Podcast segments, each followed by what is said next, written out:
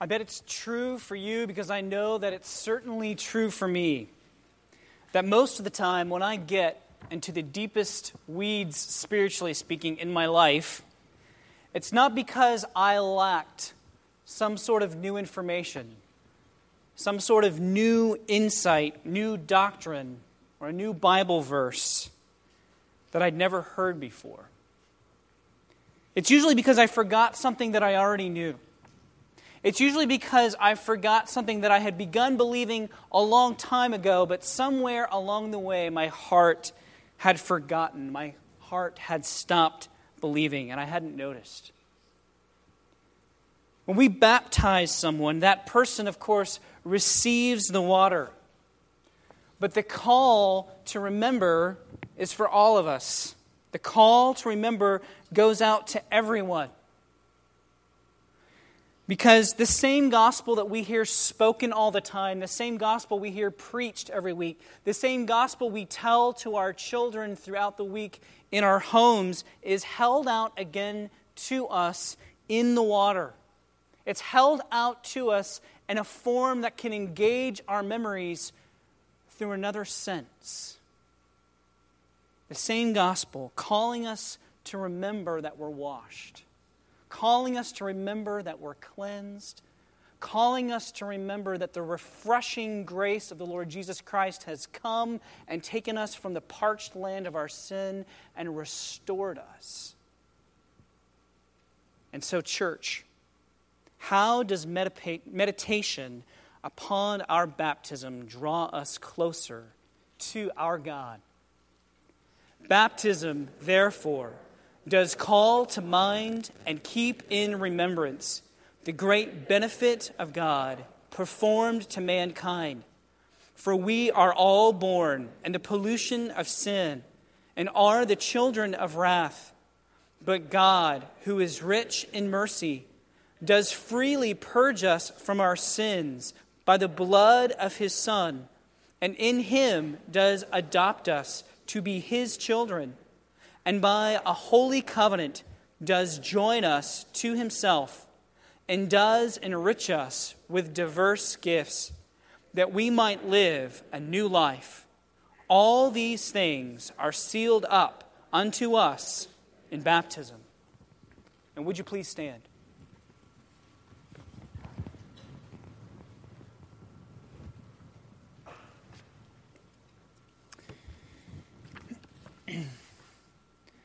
Well, when I was a kid, before Ashton Kutcher was punking people on his show, you would walk up to a friend and you would raise up your hand to receive a high five. And just when that other kid was raising up his hand to give you that high five, you would pull your hand back real quick and slick back your hair and go, sight. Leaving the other person with their hand still in the air. It was a very potent tool in building up a 12 year old superiority complex, let me tell you. But now that I'm 36, I still haven't outgrown it. So I thought that it would be fun this morning because after you've heard several people now from this pulpit tell you that we're done and finished with the book of Revelation, I'm going to say psych and take us back into this incredible book one more time. Or is it going to be for the last time? Now you don't know, do you? Well, we're going to spend time in the only church letter written by Jesus that we haven't covered yet. The church to the letter at Sardis, and it's in at the beginning actually of Revelation chapter 3, and you can see it in your bulletin as well written out for you on page 7, page 7 of your bulletin. And at Sardis, we find a church that's struggling with many of the same issues that we struggle with forgetfulness of the gospel, spiritual boredom, and apathy. A wrong self image built on performance, making it a church that's like a church of every age, a church that's always in the need of revival, of spiritual awakening, waking up. This is the good news of Jesus to a sleepy church almost ready to die in its sleep, but a church that's called to remember and wake up by experiencing the truths of the gospel afresh. And to the angel of the church in Sardis, write the words of him who has the seven spirits of God and the seven stars. I know your works. You have the reputation of being alive, but you are dead. Wake up and strengthen what remains and is about to die, for I have not found your works complete in the sight of my God. Remember then what you received and heard. Keep it and repent. If you will not wake up, I will come like a thief, and you will not know at what hour I will come against you. Yet you still have a few names in Sardis, people who have not soiled their garments, and they will walk with me in white, for they are worthy. The one who conquers will be clothed thus in white garments, and I will never blot out his name out of the book of life. I will confess his name before my Father, and before his angels. He who has an ear, let him hear what the Spirit says to the churches. And so, Father, again, we come this morning confessing that we need you through the Son and by the Holy Spirit to do for us what we can't do for ourselves, to wake up our hearts, to give us spiritual awakening, to make the wonderful truths that you proclaim for us on every page of your word fresh and new for us again. To give us a sense and a feeling of your love for us given to us in Jesus, to give us a sense, a new feeling of our desperation, and yet to follow it up with a new sense of the salvation we have in Christ. Bring these things home, bring these things to our hearts once again, new. We ask these things in the name of the Son and by the Spirit. Amen. You can be seated.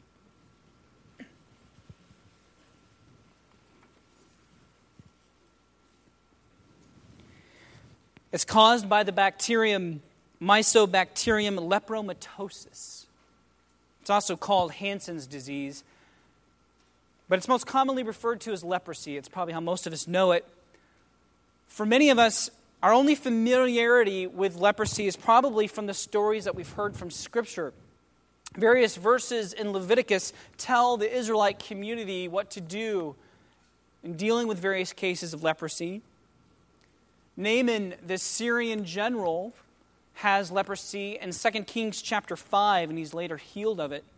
Jesus, of course, heals lots of individuals with leprosy in the Gospels. At one point, he heals 10 men with leprosy at once in Luke chapter 17. But what makes leprosy so awful are two things. First, the bacteria slowly begins to affect nerve endings so that a person begins to lose all sense of feeling in their hands or their feet or other infected places. A person slowly goes numb all over. But secondly, a person with the leprosy bacteria in their body can appear normal and have little to no symptoms, sometimes going anywhere from 5 to 20 years with no symptoms that they actually have leprosy. And so, such a person can walk around with a reputation for health, a reputation before others that they are, in fact, healthy. No one else knows. And of course, they themselves cannot know what it is that they have.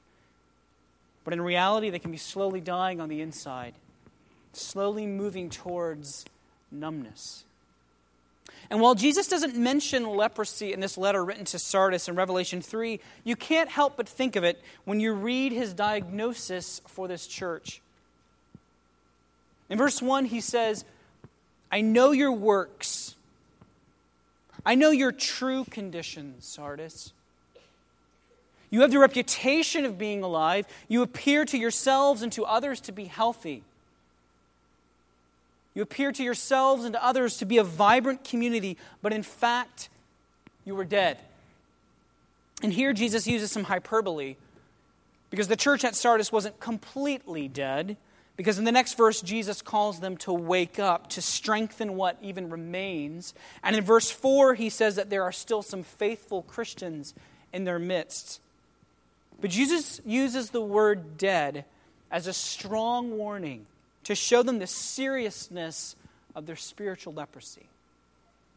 And so we find in Sardis, we find in this church from 2,000 years ago a problem common to churches in all places and times, just like all the problems that we've encountered, encountered in the other churches in Revelation, the other seven letters, or six letters. The problem with the church at Laodicea, if you remember, was her self sufficiency, her blindness to her dependence on Christ, her blindness to her need to live and walk in dependence on Christ. Churches like Thyatira and Pergamum struggled with compromising their morals and their sound doctrine. Ephesus lost her love towards Christ and others, and they used their good doctrine like a club, like a standard of measurement, like a new law to show who is in and who's out. Smyrna and Philadelphia were persecuted and suffered at the hands of a culture that was rejecting them. But Sardis struggles with something else. Sardis struggles with a strong self image, a strong reputation that actually hides her apathy.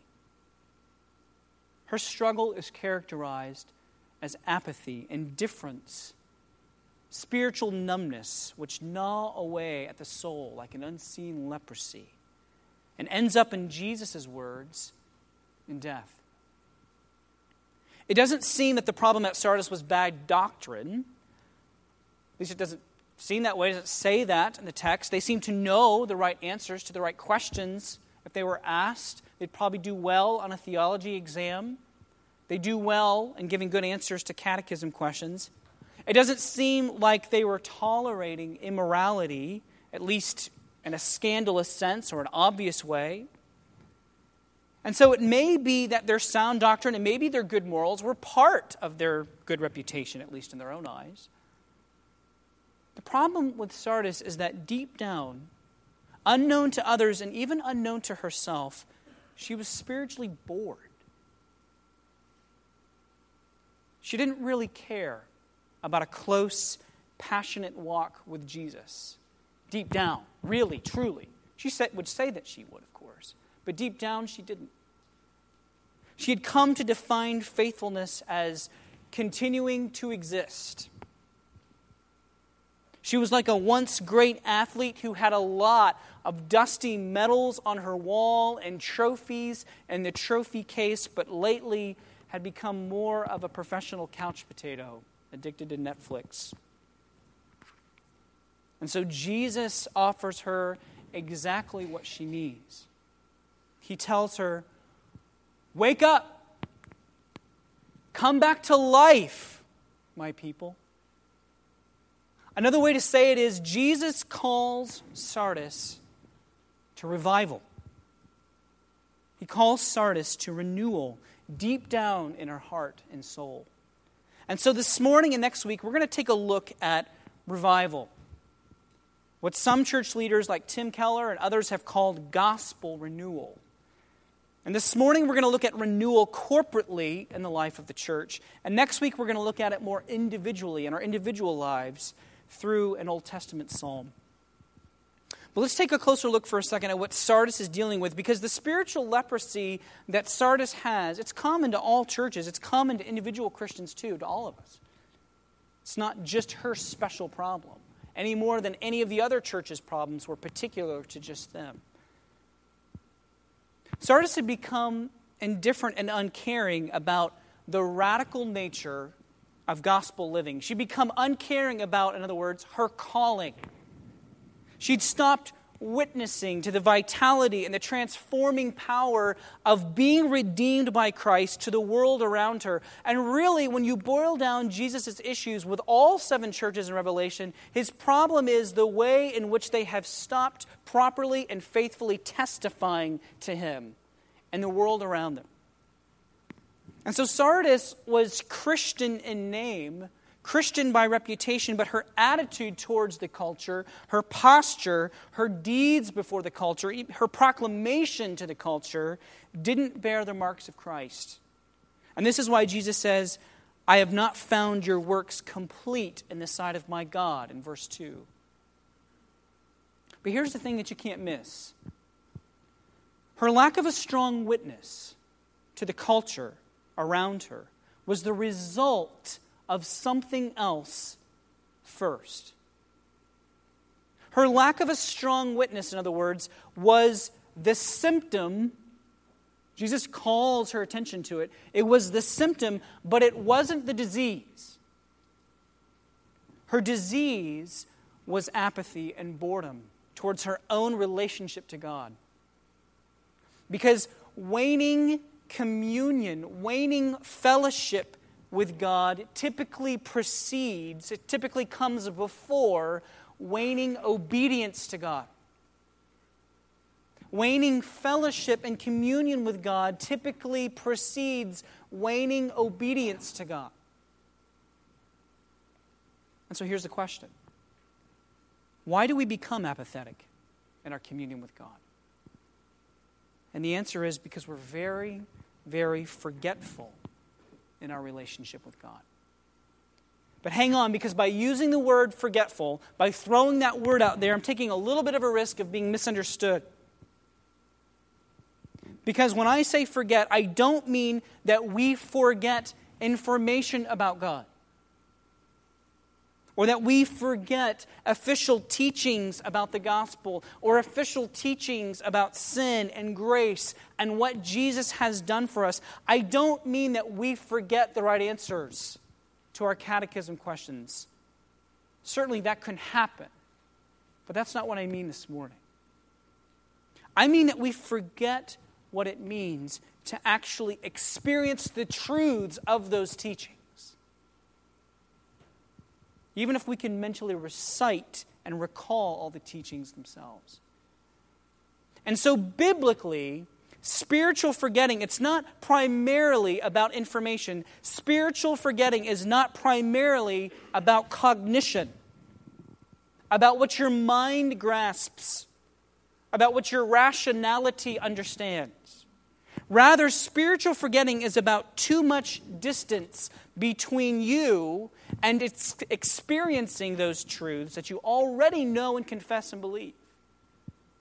That's what forgetting is, biblically speaking. Too much distance between you and actually experiencing the truths that you already know and can confess.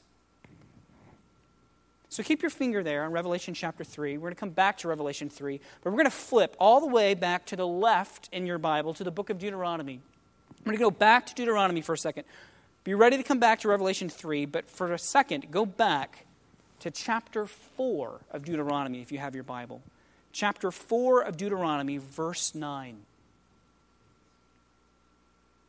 And God says through Moses in Deuteronomy 4, verse 9, he says through Moses to his people, to Israel, he says, Only take care and keep your soul diligently, lest you forget the things that your eyes have seen, lest they depart from your heart all the days of your life.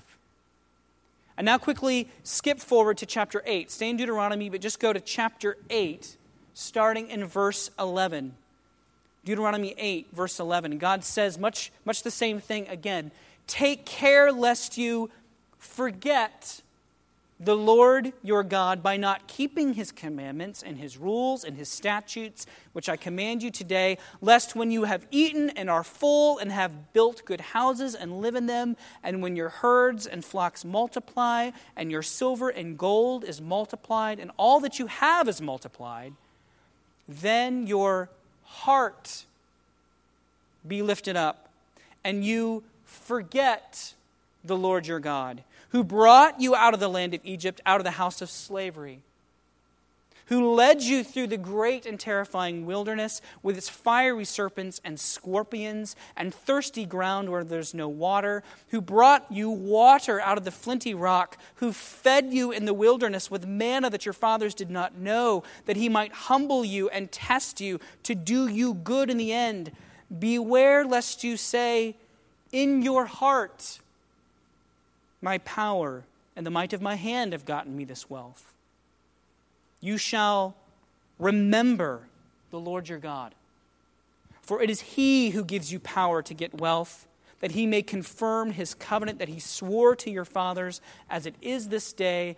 And if you forget the Lord your God and go after other gods and serve them and worship them, I solemnly warn you today that you shall surely perish. Like the nations that the Lord makes to perish before you, so shall you perish, because you would not obey the voice of the Lord your God. In both passages in Deuteronomy, forgetting is not primarily about mental information. It's about ceasing to experience already known truth, as he says again and again and again in these passages, in the heart. In the heart. And then following through with heart embraced truth in our obedience. God is saying, don't forget. Always remember not the fact, not the fact that at one point you were in a state of desperation, but instead, don't forget what it means to feel desperate. Why? Because you will always be desperate and in need of me. Even if it doesn't always feel like it, you will be. And always remember, rehearse with your minds, with your hearts, and with your bodies what it felt like and what it continues to feel like now when I meet you in your desperation with my salvation. Remember the fear of the Egyptian chariots about to crush you before I parted the Red Sea. Not that there were Egyptian chariots. Remember what it felt like to look at them bearing down upon you.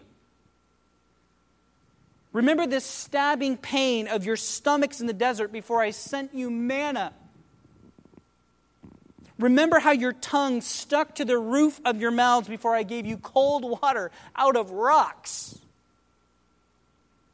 And then remember what salvation felt like and who gave it to you in those moments.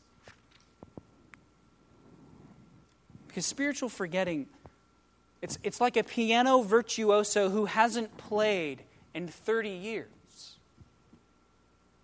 She hasn't forgotten how to read music. She hasn't forgotten what the notes mean on the score when she looks at it. She hasn't forgotten her musical theory or her musical history or the music of her favorite composers. She hasn't forgotten any of those things. What she's forgotten can't be explained in purely mental or cognitive terms. Because what she's forgotten is what it feels like to have her hands glide up and down the keys, never missing a note, and long, fast runs up and down the scale. What she's forgotten is how to make the piano sing like a bird softly in this moment and then thunder like a storm in the next one. What she's forgotten is what it feels like to be a piano player even though she might be able to talk about it all day long. And so, in Deuteronomy, God tells his people to remember their past need as a way of getting in touch with their ever present need, as Colin said earlier. And this would be hard for them to do when they were so adrift in blessings.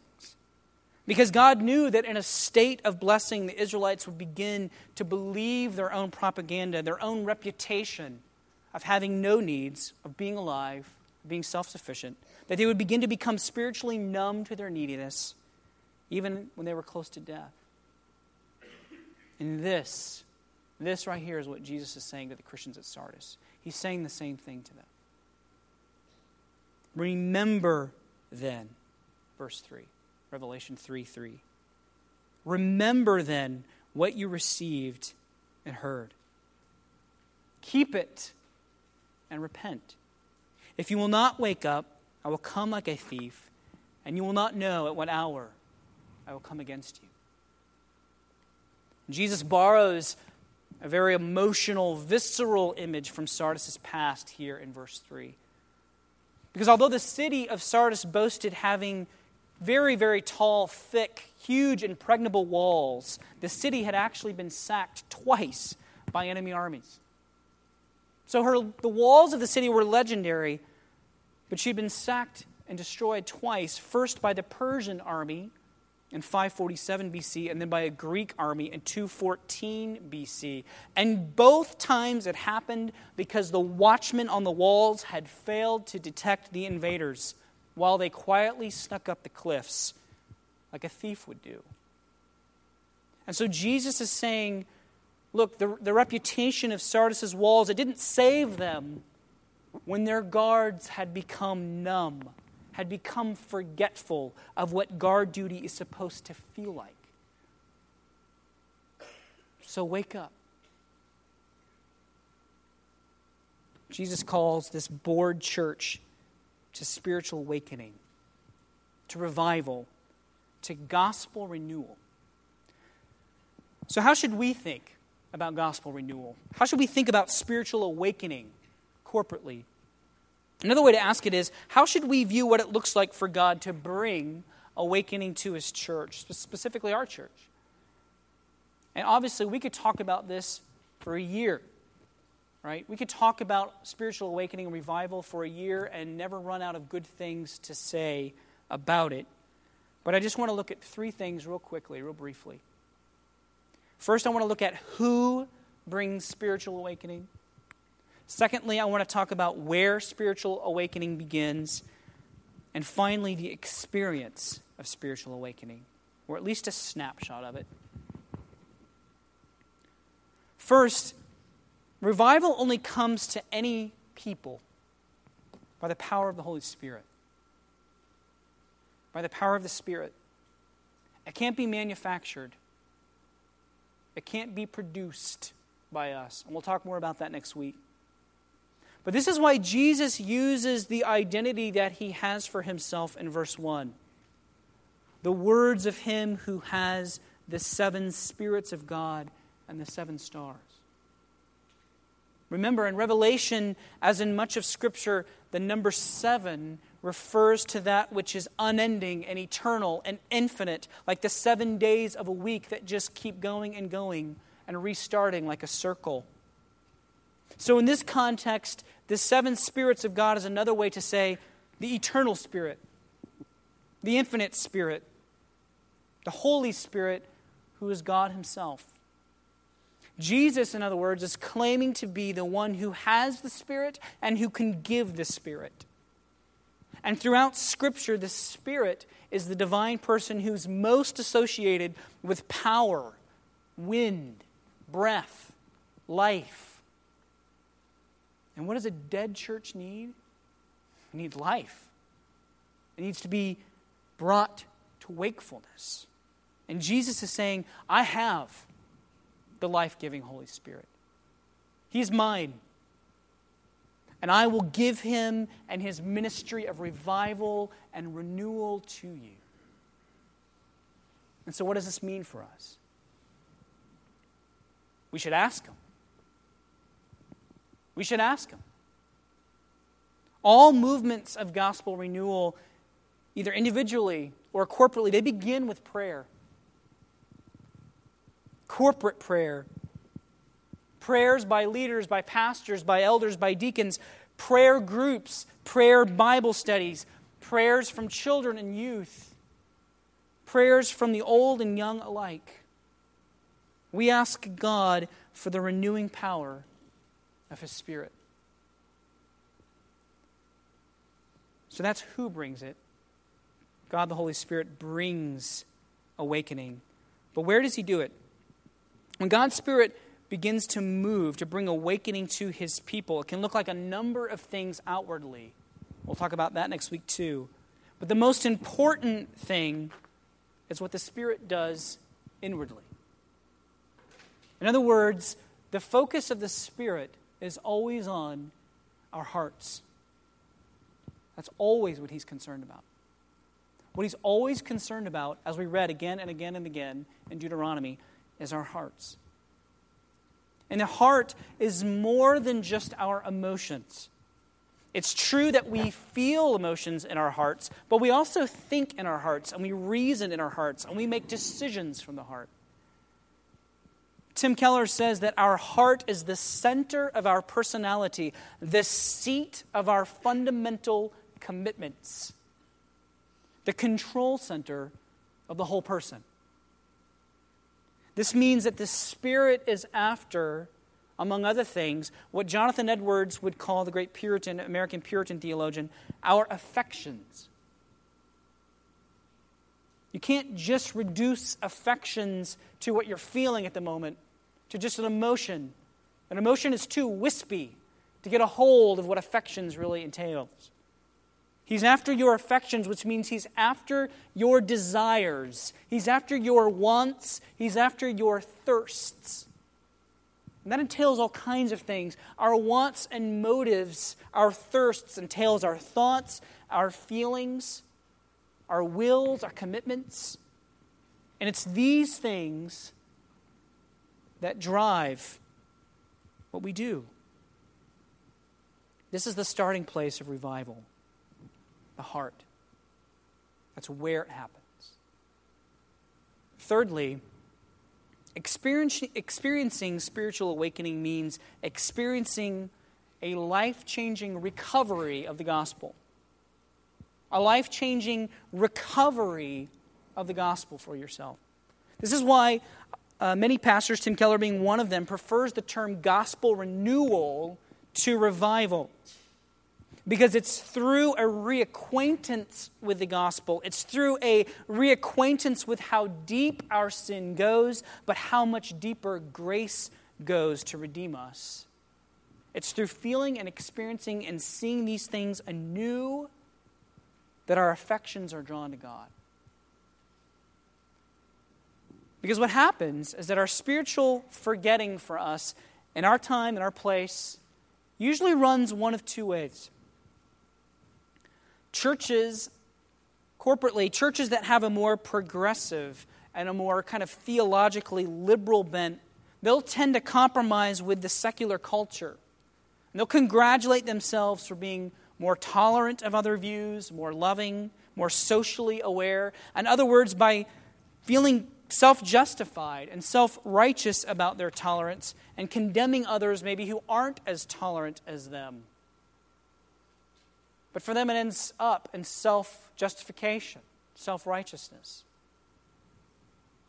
They'll feel more justified and self righteous about the social justice issues that they care about while looking down on others who maybe aren't as enthusiastic about those same causes as they are. But for churches and denominations that are more conservative in their theology and culture, they'll tend to slide away from the gospel, not so much through compromise with the secular culture as much as cocooning themselves in kind of a warm, secure religiosity. Moral do's and don'ts. Sending our kids to the right schools. Raising our kids this way instead of that way. Making family friendly entertainment choices we could add mountains to the list, and we usually do. But the point is, we begin to feel self justified and self righteous along lines which a more conservative religious culture is going to find agreeable. And then, for those who feel like they're living up to their ideals, who are measuring up to their own standards, whether they're progressive or conservative, they're filled with pride and a reason to look down on others with criticism. And for those of us who feel as though we're never living up to our ideals, we're never making the mark, we feel constant guilt and fear and a need to grasp for control of our circumstances and others. And here's the point both of these paths eat away at spiritual vitality. Both of these paths cause spiritual leprosy, spiritual deadness, because both equally take our eyes off the gospel as the way to intimacy with God and replace it with self justification in some sense, in some way. So when the Spirit begins to address the heart, he does it, in the words of Jesus in verse 3, by causing us to remember, to retaste to re experience what we received and heard through Jesus as we believed on him in the gospel. And so, what does this look like for various folks, various people in the church?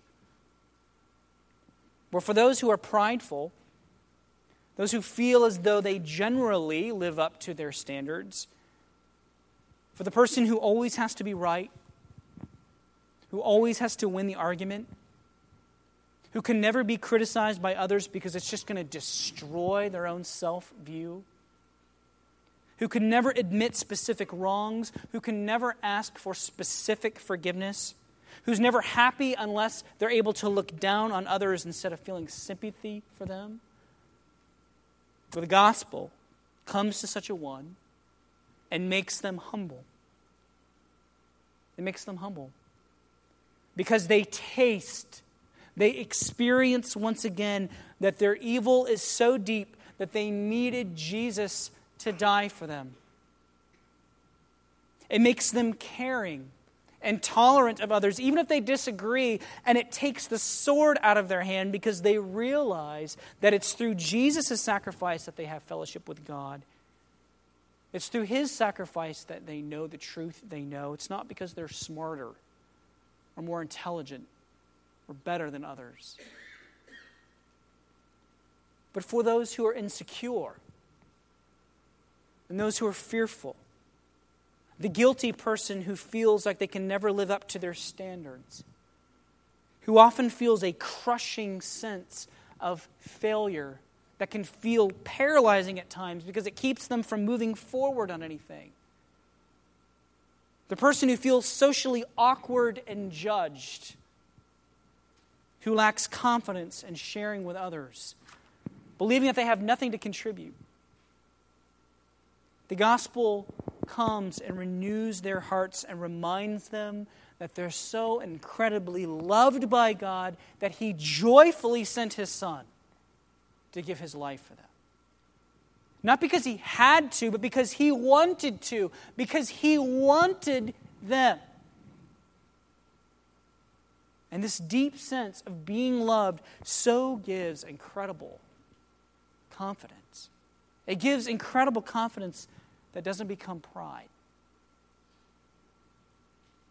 And those believers at Sardis, in verse 4, who had not soiled their garments, who'd not given themselves over to idols of religiosity that brings forgetting, Jesus says that they will walk with him in white garments. And what are these garments? These garments are the new identities that we have in Jesus that only He can give a person. Like Brian read for us earlier from Genesis chapter 35, when God renewed His covenant, when He renewed His gospel promises, and when He gave a spiritual awakening to Jacob and his family. Jacob's family put away their idols and put on new clothes. They put on new garments. It's an Old Testament picture of the identities that Jesus gives us robes that are washed in the blood of the Lamb. And so Jesus tells an almost dead church, Let me take away your filthy grave clothes, your burial shroud. Let me wake you up. Let me bring you to life by my Spirit. Let me cause you to fall in love with the gospel and with me all over again. And let me remind you that you have a wedding gown, bright and clean and washed in my blood to wear instead. And so let's ask Him to do this for us. In the name of the Father, and of the Son, and of the Holy Spirit. And so, Lord Jesus, we do ask you as the one who has the seven spirits of God, the one who has the Holy Spirit, the one who has all power on heaven and in earth, the one who does promise to, le- to never leave us nor forsake us, we ask you to give us awakening in our hearts, to let us taste anew, not new truths, very old truths, to taste anew Things that we confess, things we began believing so long ago for lots of us.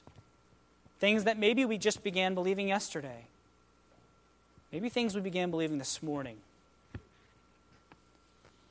But Lord Jesus, we ask that by your Spirit, you would bring new life to us corporately as a church, to see what that would look like for us in Dallas, Texas, to see what that would look like for us in our own individual lives.